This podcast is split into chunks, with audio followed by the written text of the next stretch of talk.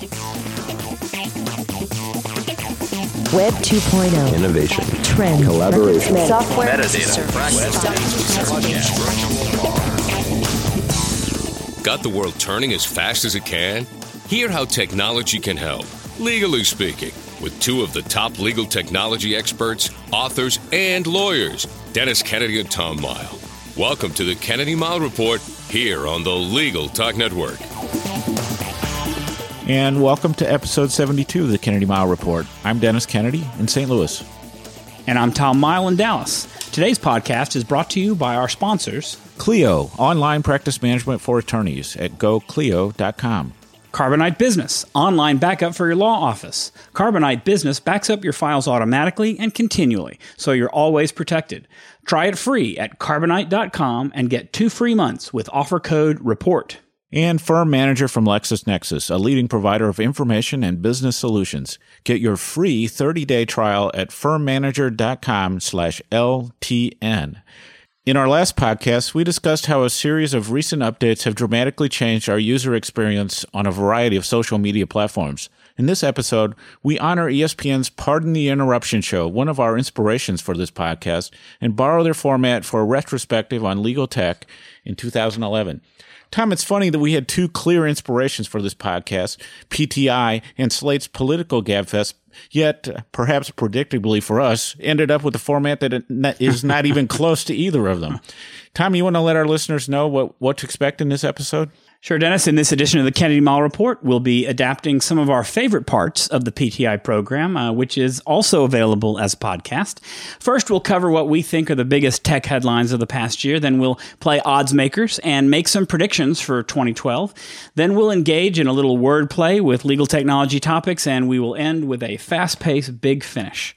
But first, let's get started with uh, some of the biggest legal tech stories of 2011. Dennis. Yeah, Tom, headline number one e-discovery. If you counted the number of e-discovery sessions and vendors at the l- big legal tech conferences this year, you'd have to conclude that there was no bigger topic in legal tech in 2011. Yet I know you got a number of emails from me saying that I thought e-discovery was a sleepy area Mm-hmm. in 2011, even though we did a, a podcast that talked about the seemingly hot topic of predictive coding. E-discovery, Tom, hot or not? Um, can I say lukewarm? I, I agree that it's been a relatively quiet year in the world of e-discovery. I, I think that just means, frankly, that e-discovery is turning more mainstream. It's turning more into regular discovery as more and more lawyers start dealing with it. Uh, I think we saw some big acquisitions this past year. Symantec bought Clearwell to add an additional e-discovery component to its enterprise vault, and, and HP purchased Autonomy because well, you know, that's a, I guess, a really good question why HP bought autonomy. What it means is that we're seeing some of the big players making some major moves to provide end to end systems, not just for e discovery, but I think also for records management purposes. We did have a lot of big case law that came out this year. We, no groundbreaking opinions, although I, I was interested in the Pippin versus KPMG case regarding proportionality and Green versus Blitz on self collection. I think that drew a lot of attention because it was rather an, uh, an interesting sanction that was issued, where we, I think, really have started to see a lot of attention is in the move towards a possible new federal rule for preservation. The rule making committee is, is working right now and considering adopting a rule that would essentially codify the preservation obligation. And a couple of proposed rules are being considered uh, by them, have been suggested by a lot of people. But, but this is something I think that's going to take a long time to work out. Uh, the original rules took more than six years. So stay tuned. Dennis? Yeah, lukewarm might be a good good word, Tom. But I'm, I'm sort of thinking if there's something between lukewarm and, and cold that might be more appropriate. I, I would really hate to use the word cool in connection with e-discovery. I think it, I, I, Tom, when I listened to you, I sort of think there wasn't a lot uh, going on. There was some consolidation, um, it, but it also seems like everything that I see and read about e-discovery is, is sort of more woe is me from from from lawyers talking about uh, you know how much work they've kind of created for themselves and how they've tried to handle e-discovery. And I, and I see a real lack of focus on on client concerns. Um, and there's talk about new rules but they seem really minimal tweaks to me. Um, there's some interesting technologies that that have some potential and, and there's some thought going on but it just seems really kind of sleepy and that uh, you know it seems this is getting more attention than what's going on. And, and you're right. It could be that it's just as it's folding into regular discovery, but it still seems like lawyers are sort of protesting too much and, and there's more talk than action. Um, and, and I sort of think when you go back to what I was saying, the, the more focus on clients, I think that, and the, and, you know, some of those mergers you talked about and acquisitions, I think that it's a move toward records management, and that records management uh, we're going to find uh, really is the umbrella over all this, and e-discovery is just going to become a small sector in records management. I don't know.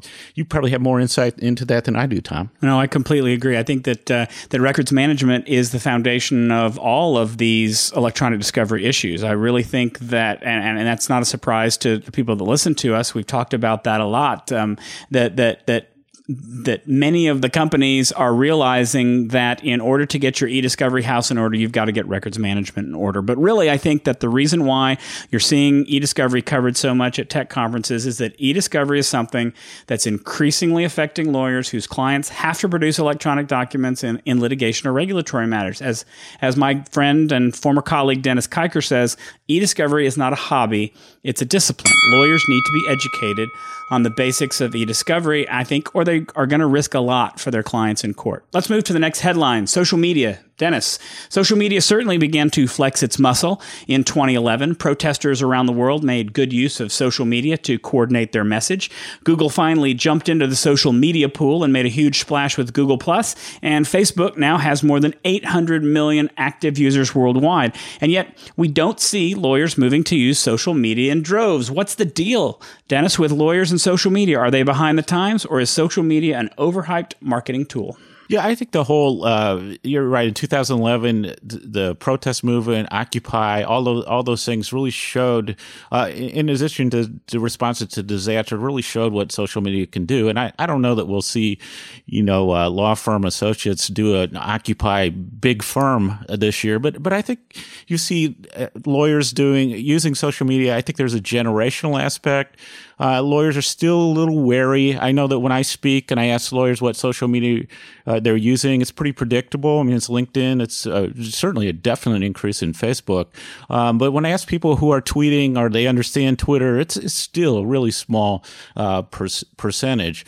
Um, there's a great uh, post today, Tom, uh, by one of my favorite commenters, Marshall Kirkpatrick, on the Read Write web blog about uh, social media's explosive growth is really only beginning. And, and I think one of the points he and others are making is that social media has really become part of the, the fabric of what we do with technology and our use of the internet. And so it's, in a way, it's going to disappear as, as, as a topic itself in the same way that we don't do as much talking about you know, internet law or, you know, the internet is a separate thing. It just becomes more integrated. And I think social media is now part of that internet experience that we all have. So I don't know that, you know, lawyers, you know, I suppose in some ways lawyers are behind on it, but they're at least nibbling at social media. But I, th- I think they're going to find social media concepts like sharing, commenting, those sorts of things just become part of the fabric of the, the everyday use of the internet. You know, I really think that there's a lot of social media fatigue out there right now. It, it, seems like every month a new social media service is rolling out, and the early adopters rush over to try it. And soon you and I both and others are receiving invites and updates from a dozen or so services. And I think that lawyers have trouble understanding which services to stick with and, and how much to engage. And I think that's that's part of the reason why we probably don't see as many lawyers w- doing it the right way. And I, I also think that that most law firms, and I'll and I'll say law firms and not just specifically lawyers, but maybe more firms, I don't really think they engage on social media the way that they should. I, see a lot of firms that tweet out a lot of spam about recent articles written by their lawyers or press releases announcing new lawyers or good trial results or business deals or things like that. I rarely see lawyers from those big firms actually engaging with people on Twitter, you know, showing their personality or having a conversation or or or being human. And I think this is what current social media efforts lack and I think that's why we still are not going to see a lot of lawyers rushing to social media in the coming year.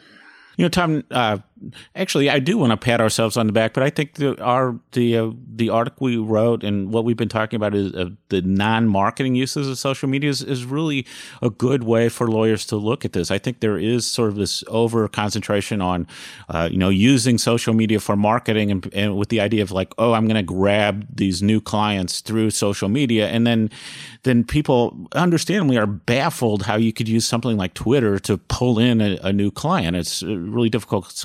But if you say I social media becomes part of, you know, how I interact with people on the internet and how I talk about my business, share my expertise, um, and do the functions of social media, then then I th- I think that lawyers will be happier. So, like I said, I think it'll become more just built into the fabric of how how lawyers use the internet. So a little bit overhyped, but but I, I think we're going to see uh, it definitely becoming more of a part of what lawyers do. Next headline: Cloud computing. So it seems like. Uh, all the time we hear about cloud computing. We've heard this for the last few years, but a lot in 2011. And I know I'll be speaking at ABA Tech Show as part of a full day track on cloud computing.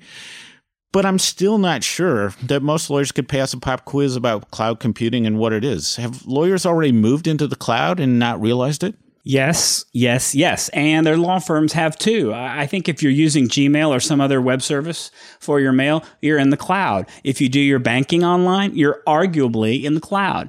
Companies, including law firms, I'm working with a lot of companies now who are increasingly using third party providers to store their data. Lots and lots of them. These are all cloud services. I think the idea of the cloud is really not all that difficult to understand. There are, there are some components of the cloud, like software as a service or platform or infrastructure as a service that I think might be confusing to lawyers. But I'll pose the question do lawyers really need to know all that stuff to be able to use it or to, to, to, to work with or have data in the cloud? I think that lawyers need to know the basics. How does the service work? Where's my data? Is it secure? How do I get it back um, if I don't want to use it anymore? There's lots of great sites out there that, that give the basic checklist of questions that lawyers need to know about the cloud.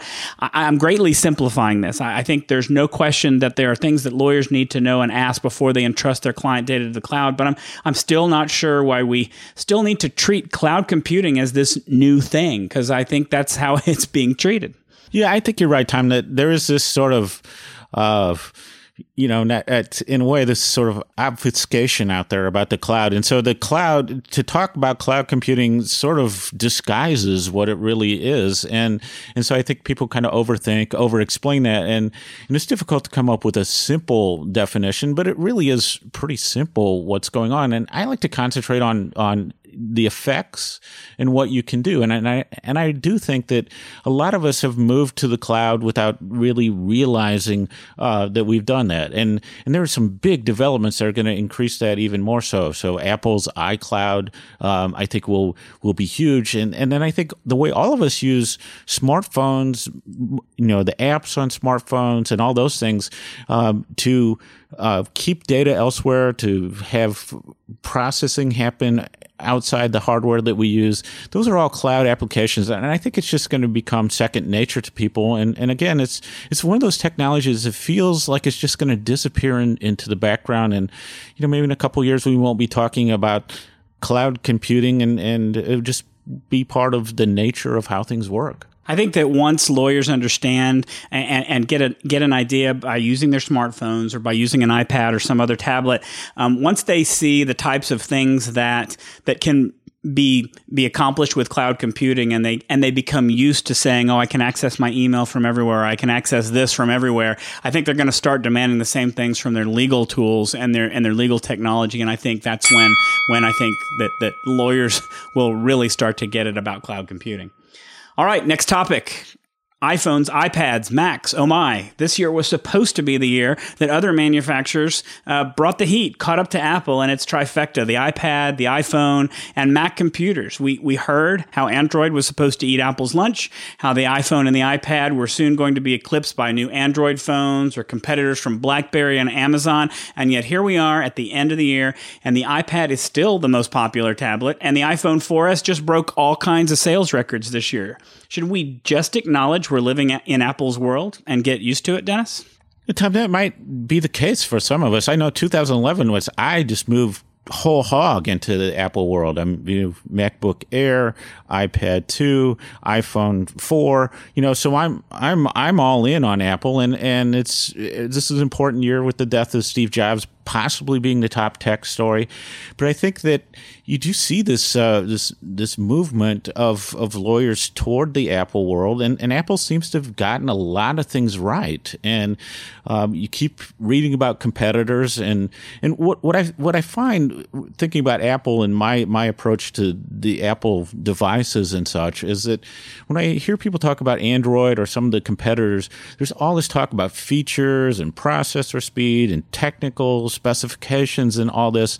And the fact is that what Apple gives you is access to this incredible app system that allows you to get things done that you want to get done in an easy way. And and I think until the competitors uh, can do something about that sort of ease of use, the great software, the great user experience. Um, it's going to be, uh, it really is going to be an Apple world, and and uh, and I guess we we do need to kind of get used to that. Look, the simple fact is that Apple makes good quality products that have a relatively easy learning curve. They also have great marketing, which which is is a also a, a, big benefit. I think Android phones are beating the pants off iPhone mostly because of the fragmentation in the market. I think uh, that everyone and their dog is rolling out Android phones by the dozen, but iPhone is still one of the best sellers this year. Uh, the, the, and it's because it's a quality tool that people just know how to use. The BlackBerry Playbook, the HP Touchpad, I think even the Kindle Fire, although it's uh, don't want to lump them all in together, they all attempted to dethrone the iPad, and none really succeeded. Primarily, I think, because none of them have the features that make the iPad so powerful. These devices all have their places and their functions, so I'm not, you know, I'm not dinging them. I, they undoubtedly have a market. At least the Kindle Fire does. I don't know necessarily about the others, but but none of them were the iPad killers that were predicted. So I guess I fall in the same area that you do, Dennis. That uh, you know all the other people just need to sort of get over it. Yeah, and I and I and I would go back to the point in time that I th- I think that with the Apple competitors are this sort of emphasis on engineer engineering and engineers' points and what engineers would like, and I it's an emphasis on the technical. While I think when you're using the Apple products, you just sort of feel like, oh, this is this is fun to use, this is easy to use, and I can get jump into things I'm doing, and, and you're not as concerned about the technical specs, and and you know sometimes I, I feel on some of these other the other products that it, it just seems that it's really overly technical and, and I just want a, something simpler to use. And I think that's the benefit that we, we, we find in, in Apple's world. But, but it'll be interesting to see how things develop in the post Steve Jobs era. Tom, let's move on to the next segment. That's it for headlines. Now it's time for Odds Makers, where Dennis and I predict the future on some important legal tech topics, and then I win. Tom, what are the odds that 2012 will be the year that the BlackBerry loses its place as the smartphone most used by lawyers? well, you know, I think BlackBerry had a pretty miserable 2011. The, the playbook was a failure as a tablet device. RIM service was out for nearly three days, leaving people without access to their email, costing the company a ton of money. And I think I've just read recently that BlackBerry's share of the smartphone market is really low now. They currently have 16% of the market compared to 47% for Android and 29% for Apple. But but the question here, your question specifically addresses lawyers and, and we know that most lawyers are hesitant to give up their devices. We also know that many firm IT departments are hesitant to open themselves up to supporting multiple phone platforms, although that is happening more often. I still think that most firms are still hesitant. So I'm going to be conservative here. I'm going to put the odds of BlackBerry losing its prominence among lawyers at 25%. Dennis. I, I think the uh, the big thing in, in changing in the the smartphone world is really uh, the the uh, the phone plan that you have, and so whether you're on a two year, multiple year, one year plan, just sort of sense most people are on this two year plan. So I think this the movement actually happens slowly. It's clear a lot of people are looking into alternatives to BlackBerry. I go a little bit higher time, but I but I think it's the the change itself will be slow because of because you probably going to be changing plans, and it's a pretty significant rollout. But I'm going to put it about forty percent. All right, Dennis, next question. What are the odds that lawyers will be using LinkedIn more than their Outlook contacts in 2012? You know, Tom, I, Allison Shields and I are writing a book on on on LinkedIn for for lawyers, and, sort of the interesting thought I had while I was working on the book was that, or maybe observation I had was that uh, LinkedIn gave you this opportunity to keep up with changes in your contacts in a way that you typically didn't do on your own in your Outlook contacts. So you might hear that somebody got a new job, but it could be a year or more later before you actually got around to updating your contacts. And at LinkedIn, because people are sort of self updating their profiles, uh, would become a better place to get uh, better contact information. So um, I don't know that you know the world is going to change that rapidly, but but I think it's a really cool use of LinkedIn, and so I, I think there could be you know maybe a twenty to thirty percent chance that, that people will start to turn first for contact information, uh, sort of live contact information, uh, email addresses, phones, phone numbers, that sort of thing, uh, to LinkedIn rather than than digging into their Outlook contacts, which may be well out of date. Dennis, I love LinkedIn, and I know a lot of people consider it to be their online Rolodex, but there are a lot of people in my Outlook contacts that I really don't want to connect with on LinkedIn. You, you know, you connect with someone on LinkedIn for professional networking reasons, and, and let's face it, not everyone we work with is somebody that we want to network with. Uh, plus, I'm still on the kick that lawyers are slow to give up what works for them. And so that's why, although I, I was about to put it at 25%, but if you're so optimistic, then maybe I ought to put mine at 15%. Okay, Tom, what are the odds that lawyers will start bringing their own computers to work next year? You know, Dennis, we talked about this in a podcast earlier this year, or maybe it was last year, but we we we talked about it before, and I'm still skeptical about seeing lawyers doing this. You know, except in two situations: one, where lawyers own their own firm, whether they're a solo or small firm, and they can control the technology that they use; or two, where big firms make the big decision to allow lawyers to have their own computers. I know that that we since we talked about this, we we mentioned a firm or two that were doing this, but frankly, I haven't heard of any other firms doing this other than the one or two that we mentioned in the podcast. So. I'm I'm willing to be reasonably optimistic, but I'm going to stick. I, all my numbers have been low so far, so let's let's put the odds of lawyers doing this at 25 percent. And Tom, I, I, think this is really tied to cloud computing at heart. And so, uh, you see more adoption to cloud computing than the, uh, and you have more things going on outside the internal network than the device that you use. Um, you know, actually becomes less important. Doesn't need to be standardized as as much. I, I think probably the breakthrough device here in this trend is the iPad, and and I just think a lot of lawyers, you know, have waited long enough, probably if they don't have an iPad and would like to start using it in their firm. So I, I, I think in general and across the board, if we were actually able to get an accurate measure by the end of 2012, we might see a combination of, especially focusing on the iPad the uh, category, that you could see maybe 40% of lawyers using their own devices in, in, in firms. So I see it's a significant change. That's just crazy. Crazy talk. All right. Last question. Dennis, what are the odds that most lawyers will still be using Office 2007 in, well, 2012. That's 100%, Tom. There's nothing that lawyers are, and law firms are slower about than, than moving, changing versions of Office, except maybe uh, the one thing I know that we're not going to talk about on, on, on this podcast, which is Windows 8, which may be the first irrelevant uh, operating system update ever. But I, I just think that uh, there's so you see so much in the new versions of Office, and lawyers just stay behind, and, and a lot of lawyers complain about not being able to do things that are in the newest versions.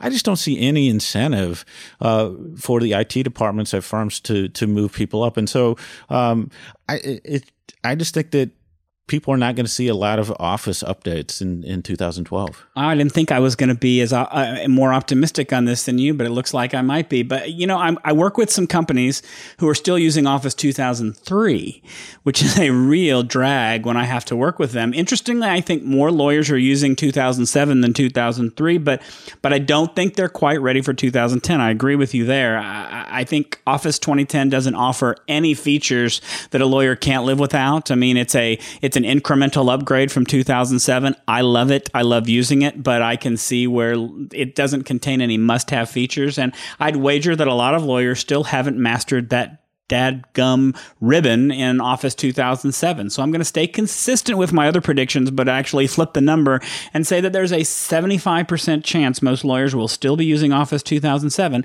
in the coming year. And that's it for odds makers. It's 100% over, and as usual, I win. Before we move on to our next segment, let's take a quick break with a few words from our sponsors Clio, Carbonite Business, and Firm Manager by LexisNexis.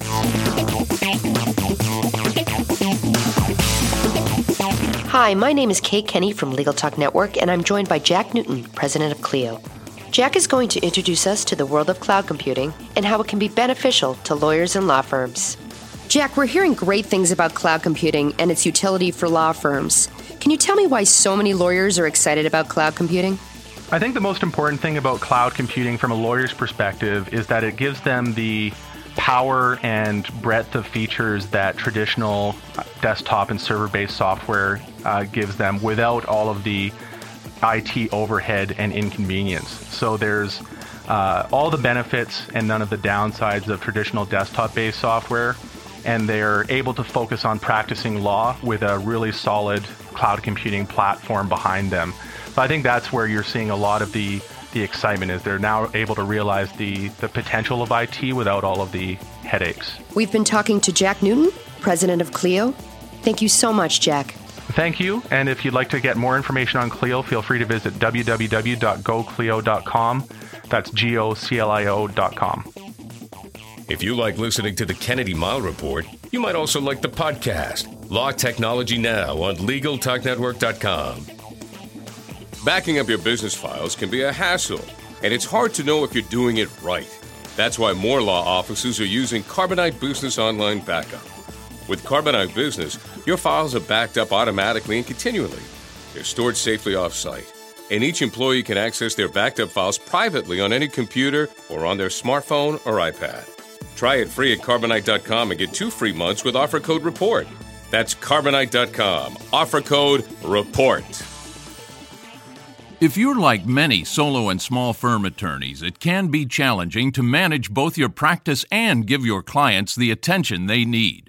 Well, now you can do it all free for 30 days with LexisNexis Firm Manager. Built from the ground up for attorneys like you, it's an easy way to get organized, master your business, and keep your clients happy.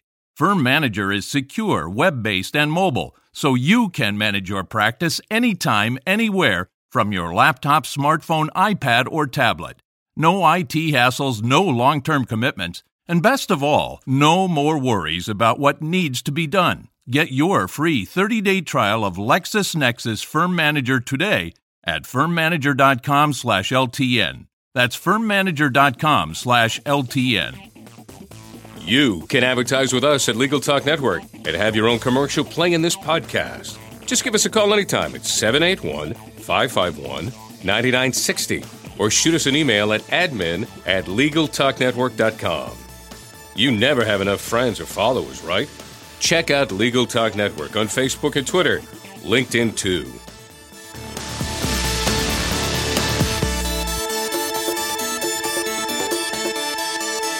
And welcome back to the Kennedy Mighell Report. I'm Tom Mighell. And I'm Dennis Kennedy. In this segment, we play Word Up and end with the big finish. First, Word Up, where I astound Tom with my stupefying vocabulary and send Tom scrambling for a dictionary. Here we go. Tom, lawyers should think of new software developments like predictive coding and IBM's Watson as blank. As salvation. One thing lawyers who do e discovery know is that the volume of data they have to review is not getting smaller. On the contrary, it's exploding exponentially. While I'd like to see the companies who have this information do more to actually properly manage their records, you know, we talked about records management and get rid of records that are past their retention periods.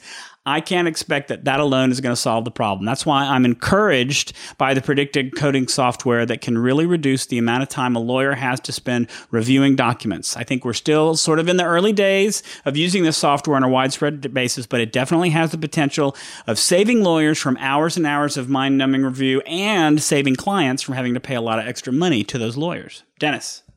Tom, my word is friends. I think you should see these, these this software as friends. And and the example I would use also is uh, is the Apple's new Siri, which you can use on the iPhone uh, uh, 4S. And and the notion here is is I think that lawyers see a lot of these software as competition to what they do, but I think it's more like they're a virtual assistant and help remove some of the really mind numbing uh, tasks that lawyers are doing right now that can be better done by a machine. And so I, I think rather than to be resistant to some of these these uh, improvements in technology and some really innovative things, uh, people should, uh, lawyers should treat them as friends and as possible assistants uh, rather than enemies to be defended against. All right, the next word. A recent survey reporting that 94% of the AmLaw 200 law firms plan to use blogs in their social media marketing initiatives is blank.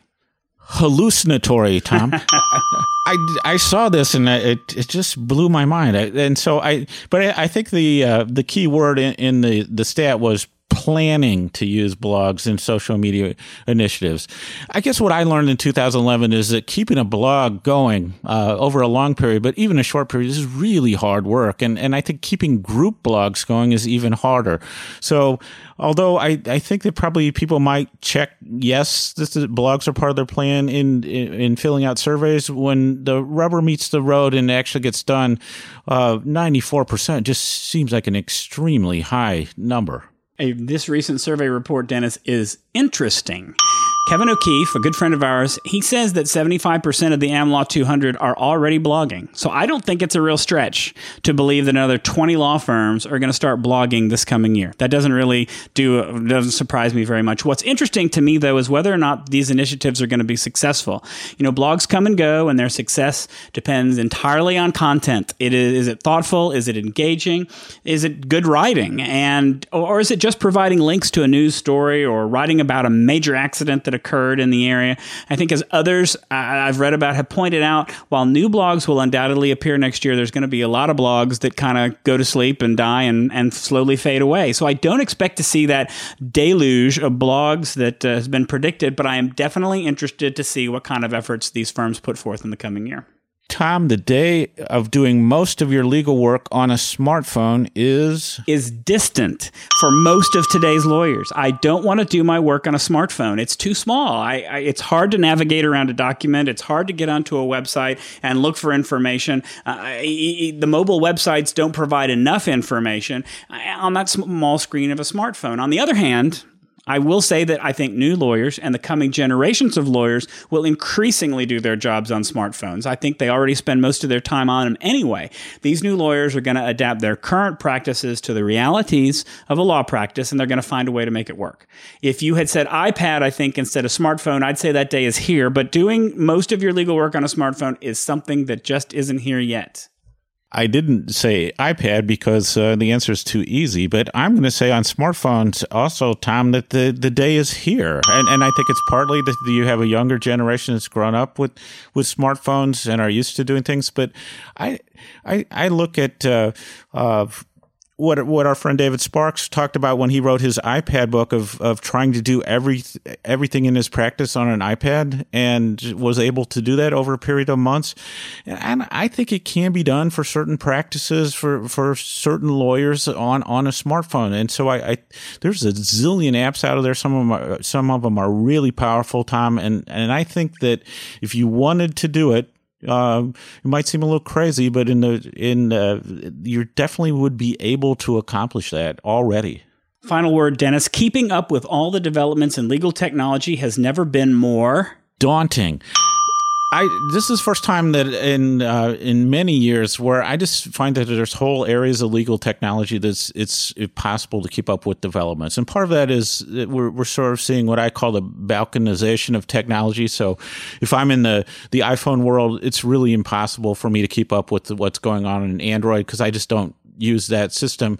But I think there's a lot that's happening. You see, uh, we talked about lawyers being on wildly different versions. I just think that people out there trying to keep track of legal technology uh, in general for lawyers, and I'm a great example by writing the legal tech column for the ABA Journal, coming up with topics that are of general interest and general application to all lawyers is real has really gotten difficult because the environment is so uh, so varied out there. Dennis, again, you're wrong. The word is exhilarating. Come on, there's always something new. We we're living in a time I think when the pace of technology is pretty fast and we're always seeing new products that either replace old technology or make that technology better. And that's really I think what it's all about, isn't it? Making technology better and easier so that lawyers can use it to provide better service to their clients. Of course, I think keeping up with it all takes a lot of doing, but fortunately, there's a lot of ways that you can do it through publications like Technolawyer or Law Technology News or through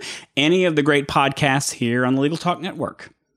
And that's it. Word Up is over, and in another Maleficent upset, I win again. Wait, wait, wait, but, but Dennis, but, no time to complain. It's head to the big finish. Dennis, will the seven-inch tablet computer be the next big thing in 2012? Uh, look at lawyers. They there's a whole type of notepad called the legal pad for lawyers. It's 11 inches by 14, seven inch form factor, way too small. Lawyers would be thinking iPad. Tom, what's the biggest tech lesson of the year? I'd have to say the biggest tech lesson is that technology can alter the course of history, as social media played a huge part this year in the overthrow of governments around the world. Dennis, what's the trend to watch for in 2012? I think it's the the whole mobile world, smartphone, iPad, um, doing work any anytime, anywhere, um, with with the com- combining that with apps, uh, just a, a, phenomenal area. Tom, best iPad app for lawyers? You know that's tough. There are so many, but if we're talking legal specific, I'm going to go with TrialPad as the best trial or document presentation app. Dennis, what's the best blog of 2011? Uh, Tom, you know, I just announced my annual blog awards, and the, the top legal blog for me this year was Adam Smith Esquire, done by Bruce MacEwen on legal economics always interesting stuff. And last one, Tom, what was the biggest legal tech development of 2011? You know, I mentioned I, I I, I mentioned it before. I've got to come back again. I think it has to be the number of big acquisitions this year. HP buying Autonomy right after Autonomy bought Iron Mountain, Symantec buying Clearwell, Aderant buying Client Profiles, CompuLaw, and Rainmaker Software, and Ernst & Young buying Cataphora. And don't expect the acquisitions to stop anytime soon. So that wraps it up for this edition of the Kennedy Mighell Report. Thanks for joining us on the podcast. Information on how to get in touch with us, as well as links to all the topics we discussed today, is available uh, on our show notes blog at tkmreport.com. If you like what you hear, please subscribe to our podcast at the Legal Talk Network site or in iTunes. And if you have questions or suggestions for upcoming episode topics, please email us at tkmreport at gmail.com or send us a tweet at TKM Report. So until the next podcast, I'm Tom Mighell.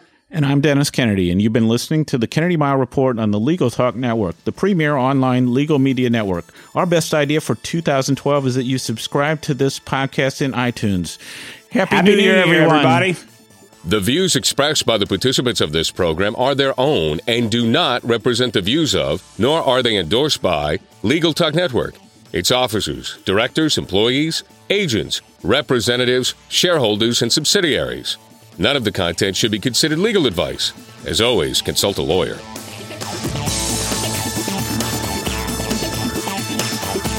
Thanks for listening to the Kennedy Mighell Report. Check out Dennis and Tom's book, The Lawyer's Guide to Collaboration Tools and Technologies Smart Ways to Work Together, from ABA Books or Amazon. And join us every other week for another edition of the Kennedy Mighell Report only on the Legal Talk Network.